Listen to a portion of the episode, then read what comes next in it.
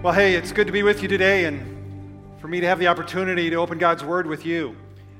As uh, Pastor Tim mentioned earlier, we are continuing in the sermon series in troubled times with a message titled Remember and Worship. Remember and Worship. Over the last uh, several weeks, we've been looking at our hearts critical to what it means to be a follower of Christ and to live a life that's being transformed, but looking at our hearts and the ways in which we sin according to the brokenness of those hearts. And we're going to put the slide up here on the screen that we've seen the past couple of, uh, of weeks here. You know, the broken heart lives life in fear, anger, foolishness, and despair. But the hope that we have, and it is hope, it's not just pie in the sky thinking, but the hope that we genuinely actually have is that the fix to our broken hearts is that when we regularly encounter God, as we are doing here this morning, as we encounter God in His Word and we exalt Him, is that fear can be replaced with trust. Despair can be replaced with hope. Foolishness can be replaced with satisfaction. And as we heard last week, anger can re- be replaced with surrender. What hope, what an opportunity we have. It's incredible. So, as we continue to wrap our heads, and I guess we could say wrap our hearts uh, around all of this, we want to remember all that God is for us, all that God has done for us, and we want to worship Him as we look at Psalm 144. And so, if you have your Bibles, turn with me to Psalm 144 this morning as we look into what God has to say to us this morning let me set the context for you. It's important that we understand why David was writing this psalm.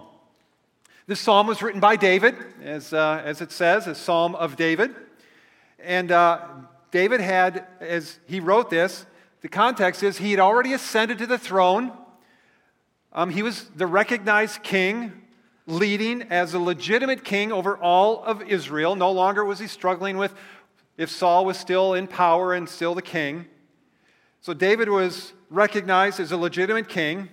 And David is describing for us in this psalm a situation in which he and his nation were coming under attack by a foreign empire. Look at verse 11. David says this as a part of the psalm. He says, Rescue me and deliver me from the hands of foreigners, whose mouths speak lies and whose right hand is a right hand of falsehood. So here's David, context, his psalm, legitimate king, but yet an empire was moving in to try to conquer. So certainly, David, a man in troubled times. It appears that David and Israel still had more enemies uh, attacking them and intent on annihilating David and the nation of Israel. And David is, is here faced with a serious problem. And he had a deep concern for this impending danger for himself and for his nation. And he was calling out to God in this psalm to rescue and deliver not only him, but to deliver the nation as well. David recognized the trouble. He didn't minimize the circumstance. He didn't try to ignore the trouble. He didn't try to just sweep it under the rug, so to speak, but he recognized the threat and recognized the uncertainty of the situation that, that was facing him.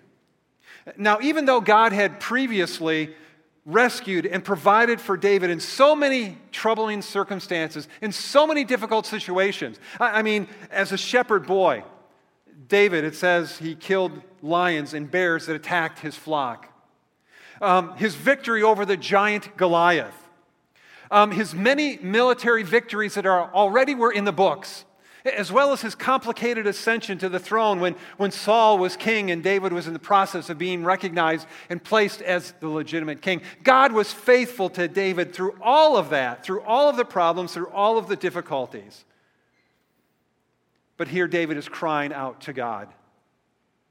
Crying out to God. And I think David recognized the trouble, he recognized the threat, and he recognized all of the uncertainty that he was facing. But God was ever faithful to David in all of those experiences. Yet, David knew that previous victories, previous successes that he had experienced as a shepherd boy, as a, as a warrior, those previous successes don't automatically guarantee present victories. He wasn't going to passively sit back. He was aware that he couldn't take anything for granted, and therefore he pours out his heart in this psalm, in this prayer of Psalm 144, pleading for God to help. And that's what Psalm 144 is all about. It's a psalm that looks into his prayer journal, that looks into the depth of his heart as to what he was struggling with. Well, in this prayer, David first focuses on God before anything else. Before he gets to the problems, before he gets to the trouble, before he begins to identify verbally what's going on, he focuses first on God before he considers the trouble that he's in.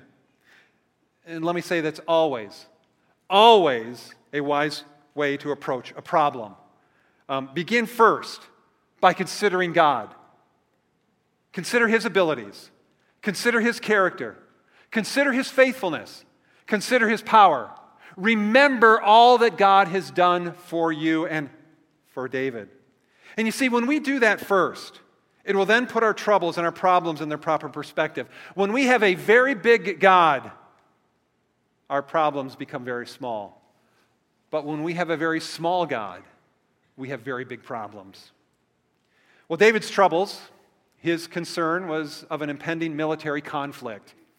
Um, you sit here this morning, and I would guess that your concerns, your problems, your difficulties, your troubled times are not military in nature, but it could be an impending financial problem or trouble. It, could be an impending health diagnosis. it could be some marriage troubles.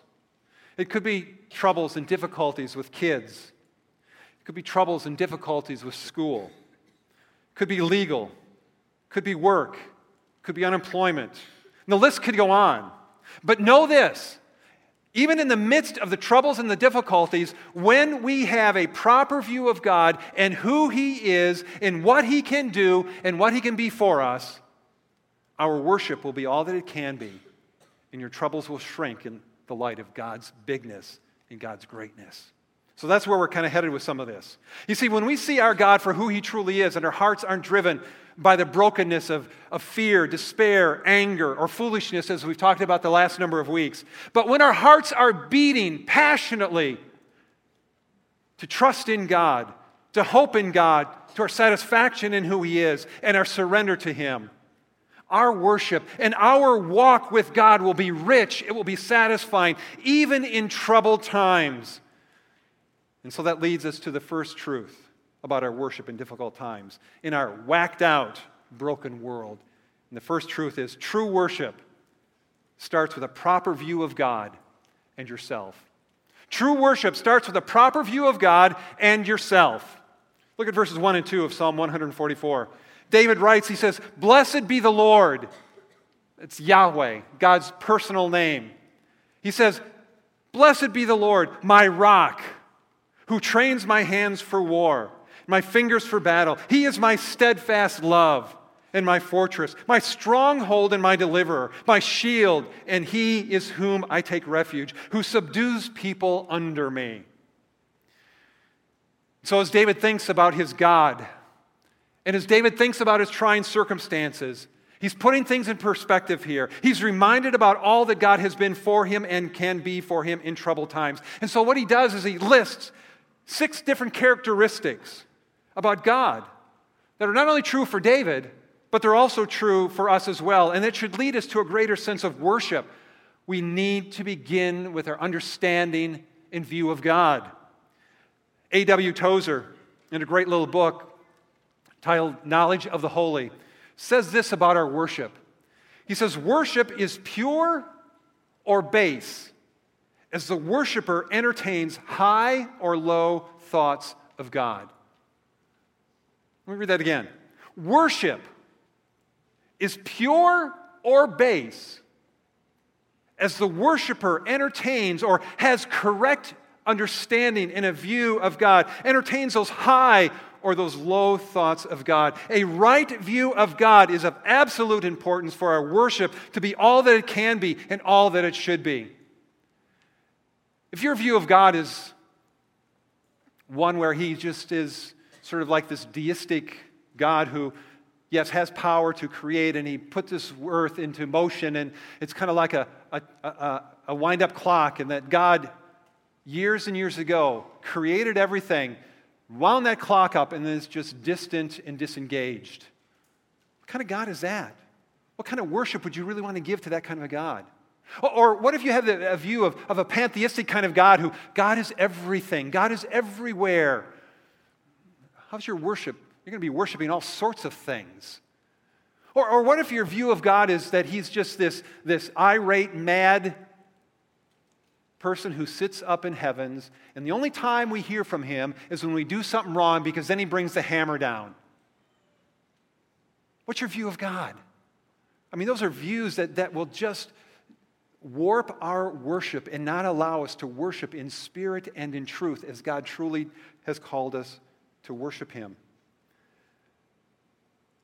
But is your God eternal, sovereign, the creator, sustainer, unlimited in power and knowledge, holy and pure and personal?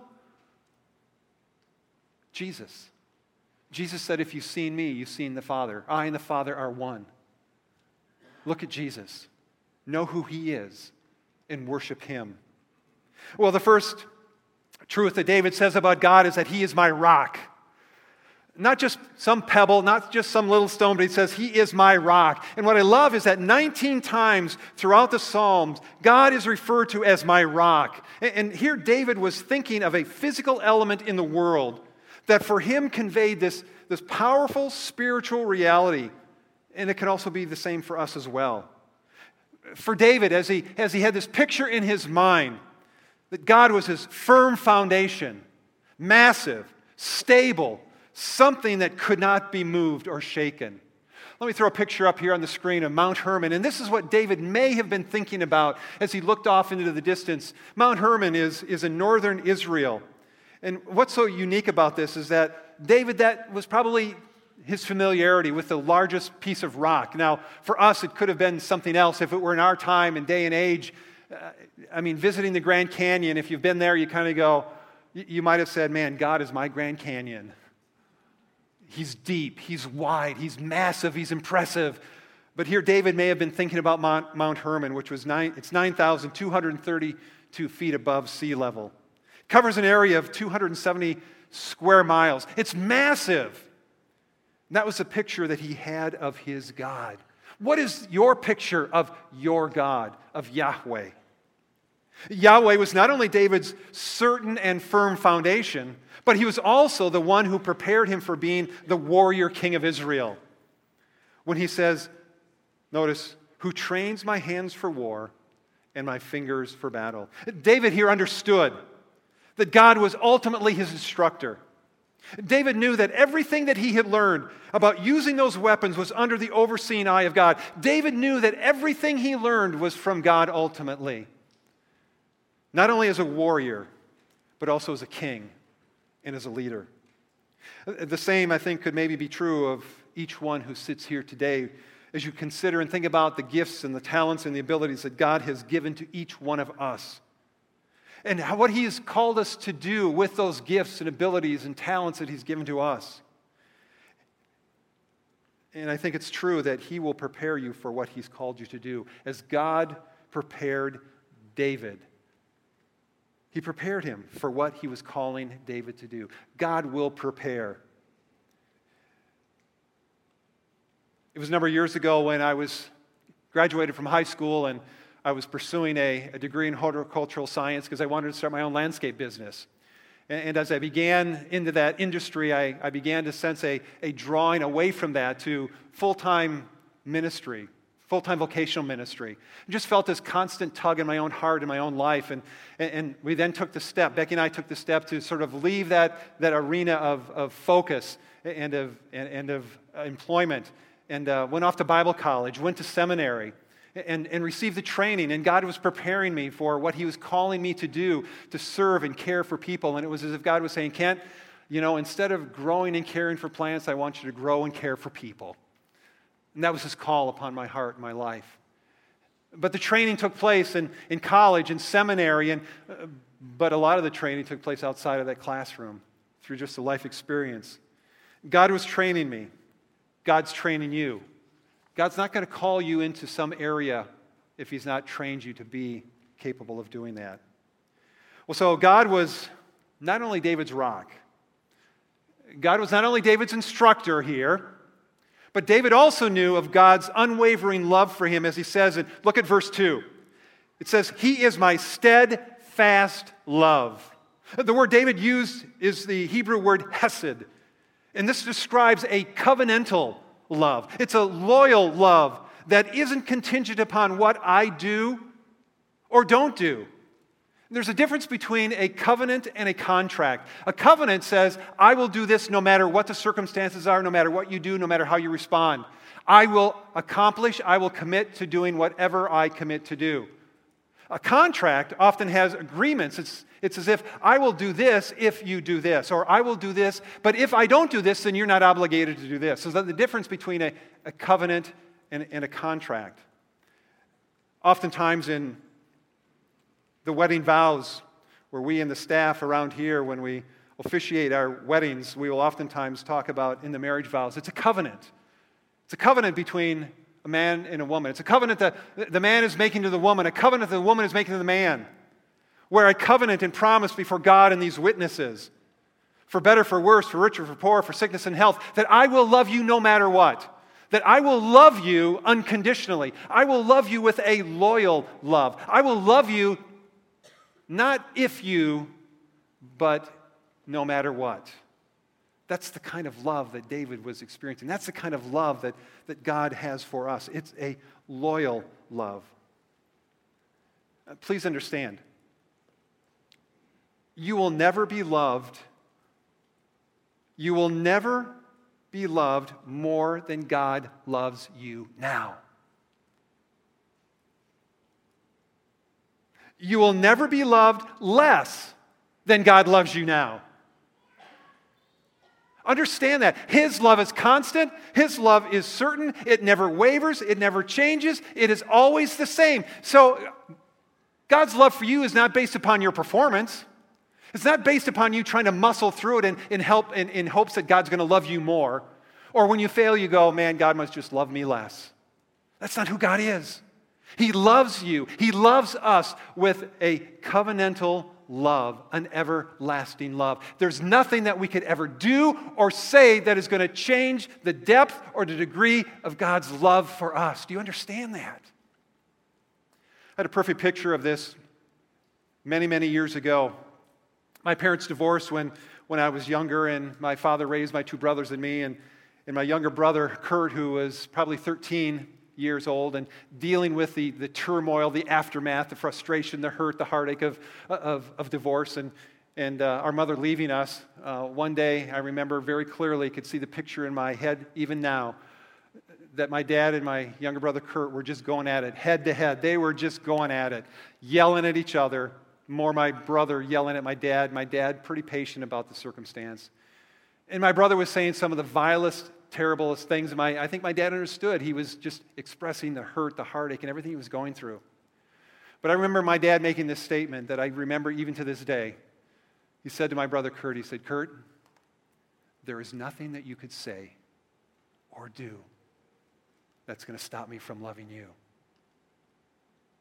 He said, You're my son, and I love you. Nothing was going to change my dad's love for my brother. Nothing will change God's love for you. Absolutely nothing. Nothing whatsoever. Write this passage down Psalm 103 17.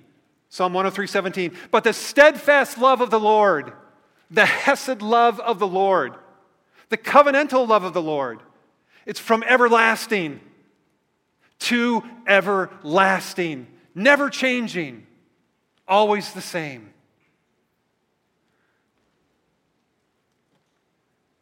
For David. It was in that everlasting love that David became fully aware, cognizantly aware of his security in God, as he says, God is my fortress. He's my stronghold. He's my deliverer. He's my shield. And he in whom I take refuge, who subdues peoples under me. It was that love that David experienced, that David knew, that kept him moving forward. And although David was living in those troubled times, with an impending empire moving in his direction, David could with confidence declare God's security, God's faithfulness, and you can too. No matter what you're walking through, no matter what you're dealing with, understand God is your fortress, God is your stronghold, He is your deliverer, He is your shield, and it is in Him who you take refuge. These are all statements that David found God to be for him in the past. And because of that, David was able to declare with confidence and conviction firsthand God's faithfulness. David was remembering God's faithfulness, His protection, His goodness, His care, and His deliverance. So the question is how about you? Can you remember God's faithfulness? Remember His protection? Remember how good God has been to you? Don't forget that in the midst of the troubled times.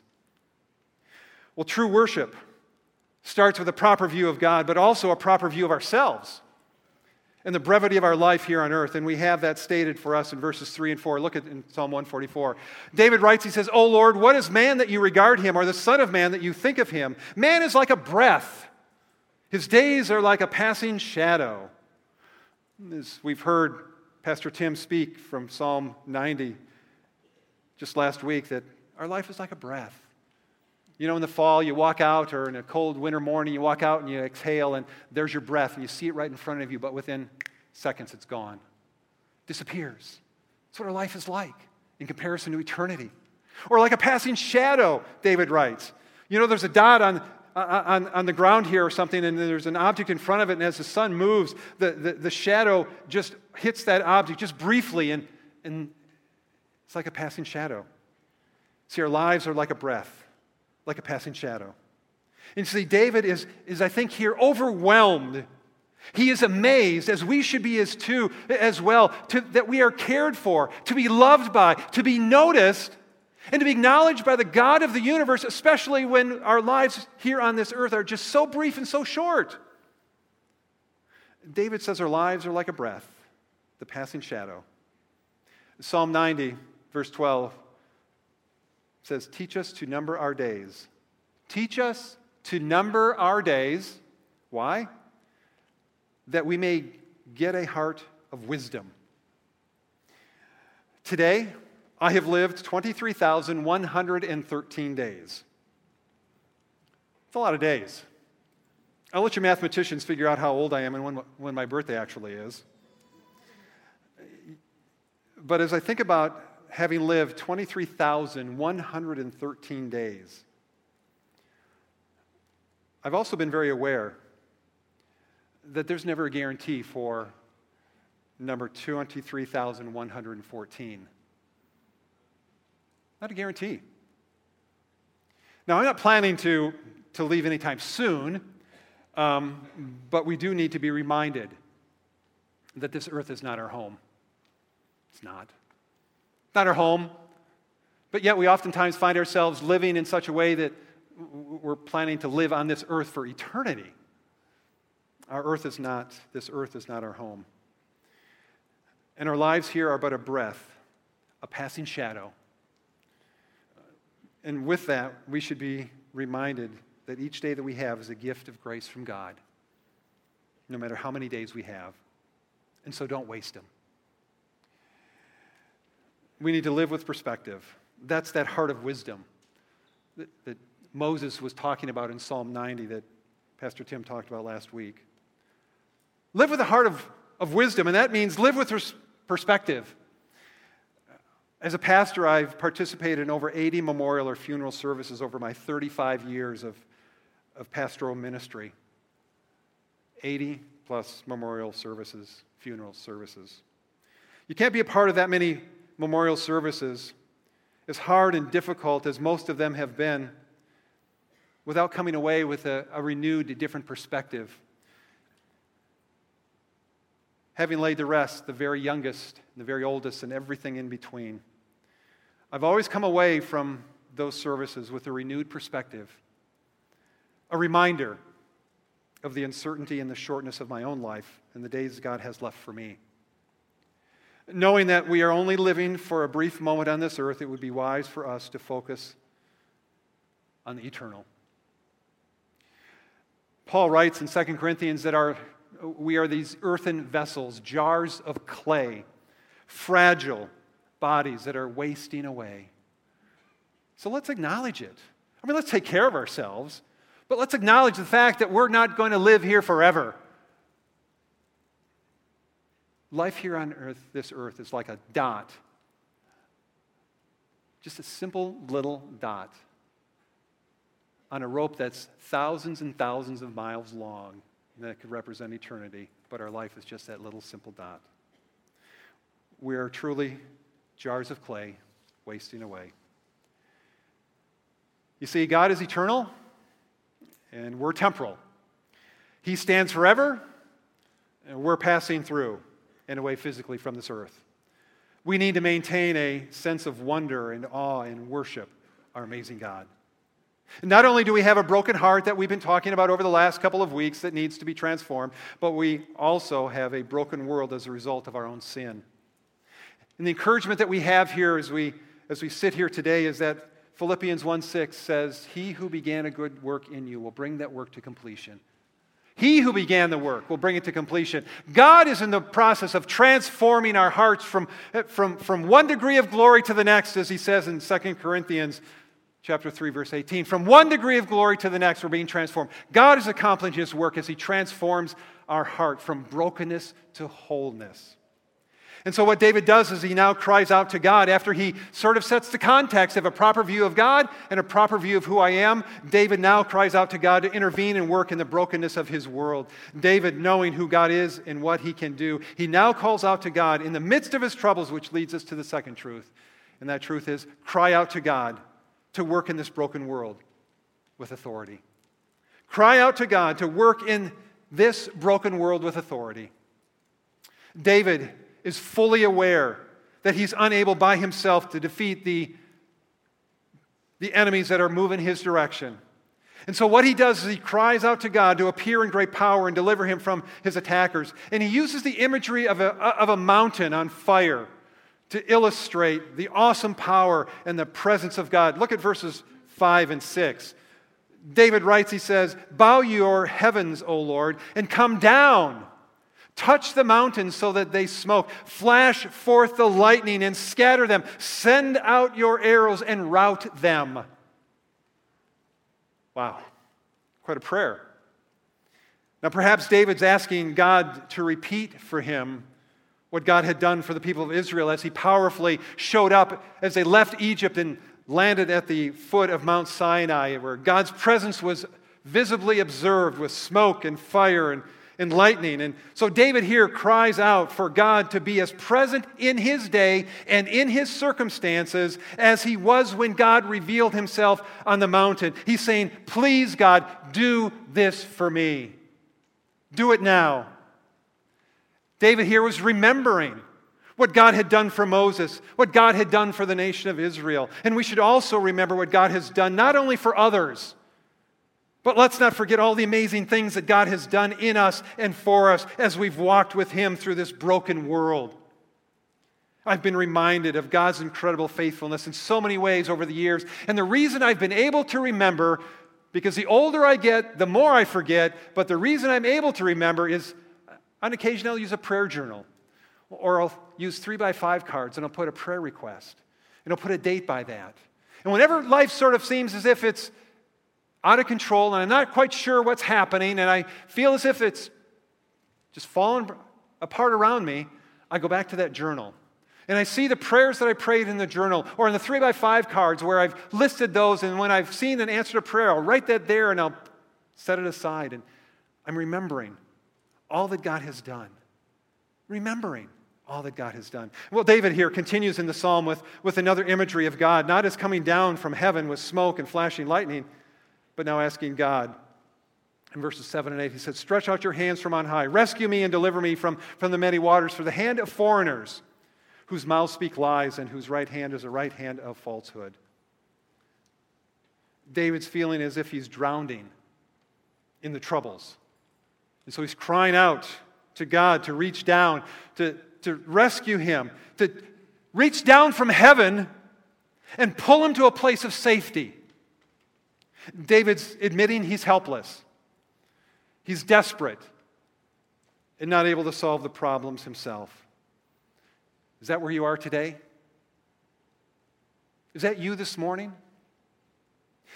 Have you reached a place where you're feeling as if you're sinking helplessly down into the waters of those circumstances that are out of your control? If so, it's time to reach your hand up to God and cry out for his help. I remember when our family was first confronted with a cancer diagnosis. It was my dad who was diagnosed with CLL, chronic lymphocytic leukemia, and then passed away with that. And then my mom with ovarian cancer and also passed away with that. And then in the fall of 2000, when my wife Becky was diagnosed with breast cancer. And then my own cancer diagnosis in 2011 with hairy cell leukemia. And then 2012 with non Hodgkin's lymphoma. And then it returned again in 2016. And then my younger brother, just this last October, was diagnosed with ALL, acute lymphocytic leukemia, and non Hodgkin's lymphoma. We're kind of feeling like the poster family for cancer. I'm not making light of that, but I'm just simply saying, in the midst of that, you can't have those kinds of events happen in your life brain tumors, cancer, sickness, death, hurt, heartache, all of that. You can't have those kinds of events going on in your family or, or, or those friends who are dear to you and not feel like a big time rescue and deliverance is needed. And what you do is you long for God to reach down his loving, compassionate hand and pull you up or those you love out of the troubled waters that they're sinking into. But as Becky and I have walked through those seasons of life, as I'm sure many of you have also walked through those kinds of seasons of life, we have certainly been remembered God has been ever faithful, ever true, ever present, ever helpful, all powerful, always good, always loving. And we have been reminded of that over and over and over again. And we have been able to worship Him through the brokenness of this world and the hurt and the heartache of our circumstances. That's our God. That's what he wants to do for us, in us, in the midst of a broken world. What hope that is. What an opportunity we have to worship him. You may be here today feeling like you're drowning in those health problems. Or it could be those financial problems. it Could be those work problems. Could be the marriage problems. Or as King David was experiencing, not only those kind of problems, but also he says that he, he was being attacked verbally by others. And they're telling lies about you as they were telling lies about him, gossiping about David, gossiping about you, making false statements about you and your motives and actions, and you know they're not true. And so, what should your response be in the midst of that? What should your response be in those seasons of life? It's not anger, that's a broken heart. It's not despair, it's a broken heart. It's not fear, it's a broken heart. Not foolishness, that's a broken heart. That's a sinful, broken heart. But there should be a lowering down of our arms in surrender, in hope, in trust, in satisfaction to an amazing God of love and cry out to Him because He loves you and He knows you. God knows. He knows. 1962, a trumpetist by Louis Armstrong Anybody know the name? Few, yeah. Wrote a song. Nobody knows the trouble I've seen. Nobody knows my sorrow. Nobody knows the trouble I've seen. Nobody knows but Jesus. That were the words of the song. Nobody knows but Jesus. Nobody knows but Jesus. You may be here this morning that you may be having a struggle and a battle and troubled times that nobody, nobody knows about. But Jesus does. But Jesus does. So when we are in the midst of our troubles and difficulties, know that Jesus knows. Know that you can surrender it all to Him and worship Him in your most troubling of circumstances because Jesus knows and Jesus loves. So when we're sideswiped by life's troubles and we feel like we're drowning in the difficulties of this broken world, uh, the broken world that we broke, God didn't design it that way, He designed it perfectly. But in the broken world that we have created, we should cry out to God. So let me share with you four ways in which you can cry out to God to work in our lives in, in this world. We cry out to God first. How? In humility. We cry out in humility. You know, it's hard for us to admit that we can't solve a problem. That's pride. And it's not until we can admit that we won't cry out to God for His help because we're trying to fix the problem. God wants to see in us a broken and a contrite heart that humbly seeks His help. So we cry out to God in humility. Second, we cry out to God in submission. We don't bargain with God about the need. Yeah, we, we do present our needs, we do present our requests to God, we do ask God what our heart's desire is, our sincere request to Him. But in that asking for God to work, we're asking that God be glorified, and we're praying, Lord, not my will in this, but your will be done. So we cry out in humility, we cry out in submission, and we cry out with urgency. That's three. Uh, with urgency. You know, we need to recognize that the circumstances need God's immediate intervention. That was what David was saying. He says, God, problem, situation, trouble, I need you, and I need you now. So we do it with urgency. There should be an urgency to our prayers with a sense of desperation, where we say, I long for you to work, Lord, and work now. And then, fourth, by faith. So we cry out in humility, in submission, with urgency, and by faith. What I mean by that is you cry out to God, acknowledging God's ability to do what no one else could ever do. Psalm chapter 3, verse 4. I cried aloud to the Lord in humility, in submission, in urgency, by faith, and he answered me from his holy hill. I cried, and he answered. When we approach God submissively, humbly, with urgency, and by faith. Once we've cried out to the Lord, we should then look forward to God answering that and doing His work in our lives and in the world around us. And that leads us to the third point experience His provision and keep your songs of expression fresh. Verses 9 and 10. David writes, he says, I will sing a new song to you, O God, and I will do it upon a ten stringed harp. I will play to you. You who give victory to kings, who rescues David his servant from the cruel sword. And what I find so intriguing about all of this is that David here envisions. He envisions and he looks forward to when God will intervene in his situation, and he commits to worshiping his God and declaring victory over it all for God's glory. And the same needs to be true for us. When we see God working, it should produce a new expressions of gratitude and thanks to Him, which becomes a new offering of worship as we make much of God through all of our troubles. And we can do that. Then we look at verse 11. David restates what he stated here in verse 7. He says, Rescue me, deliver me from the hands of foreigners whose mouths speak lies and whose right hand is a, is a right hand of falsehood. It's almost as if David says, Yes, I said this back a, a few phrases earlier, but Lord, just want to make sure you remember here what's going on in my heart in the troubled circumstance. But for us, it's God is saying rescue. And David continues to envision what the future will look like for him and his nation as God intervenes. Look at verses 12, 13, and 14. David writes, he says, May our sons in their youth be like plants full grown, our daughters like corner pillars cut for the structure of a palace. I've wondered what that would kind of look like, but we'll leave that for later. May our granaries be full, providing all kinds of produce. May our sheep bring forth thousands, and ten thousands in our fields. May our cattle be heavy with young, suffering no mishap or failure in bearing. May there be no cry of distress in our streets. That's what David was envisioning. That's what David was longing for. That was David's prayer. And for us, for us, for you, for me.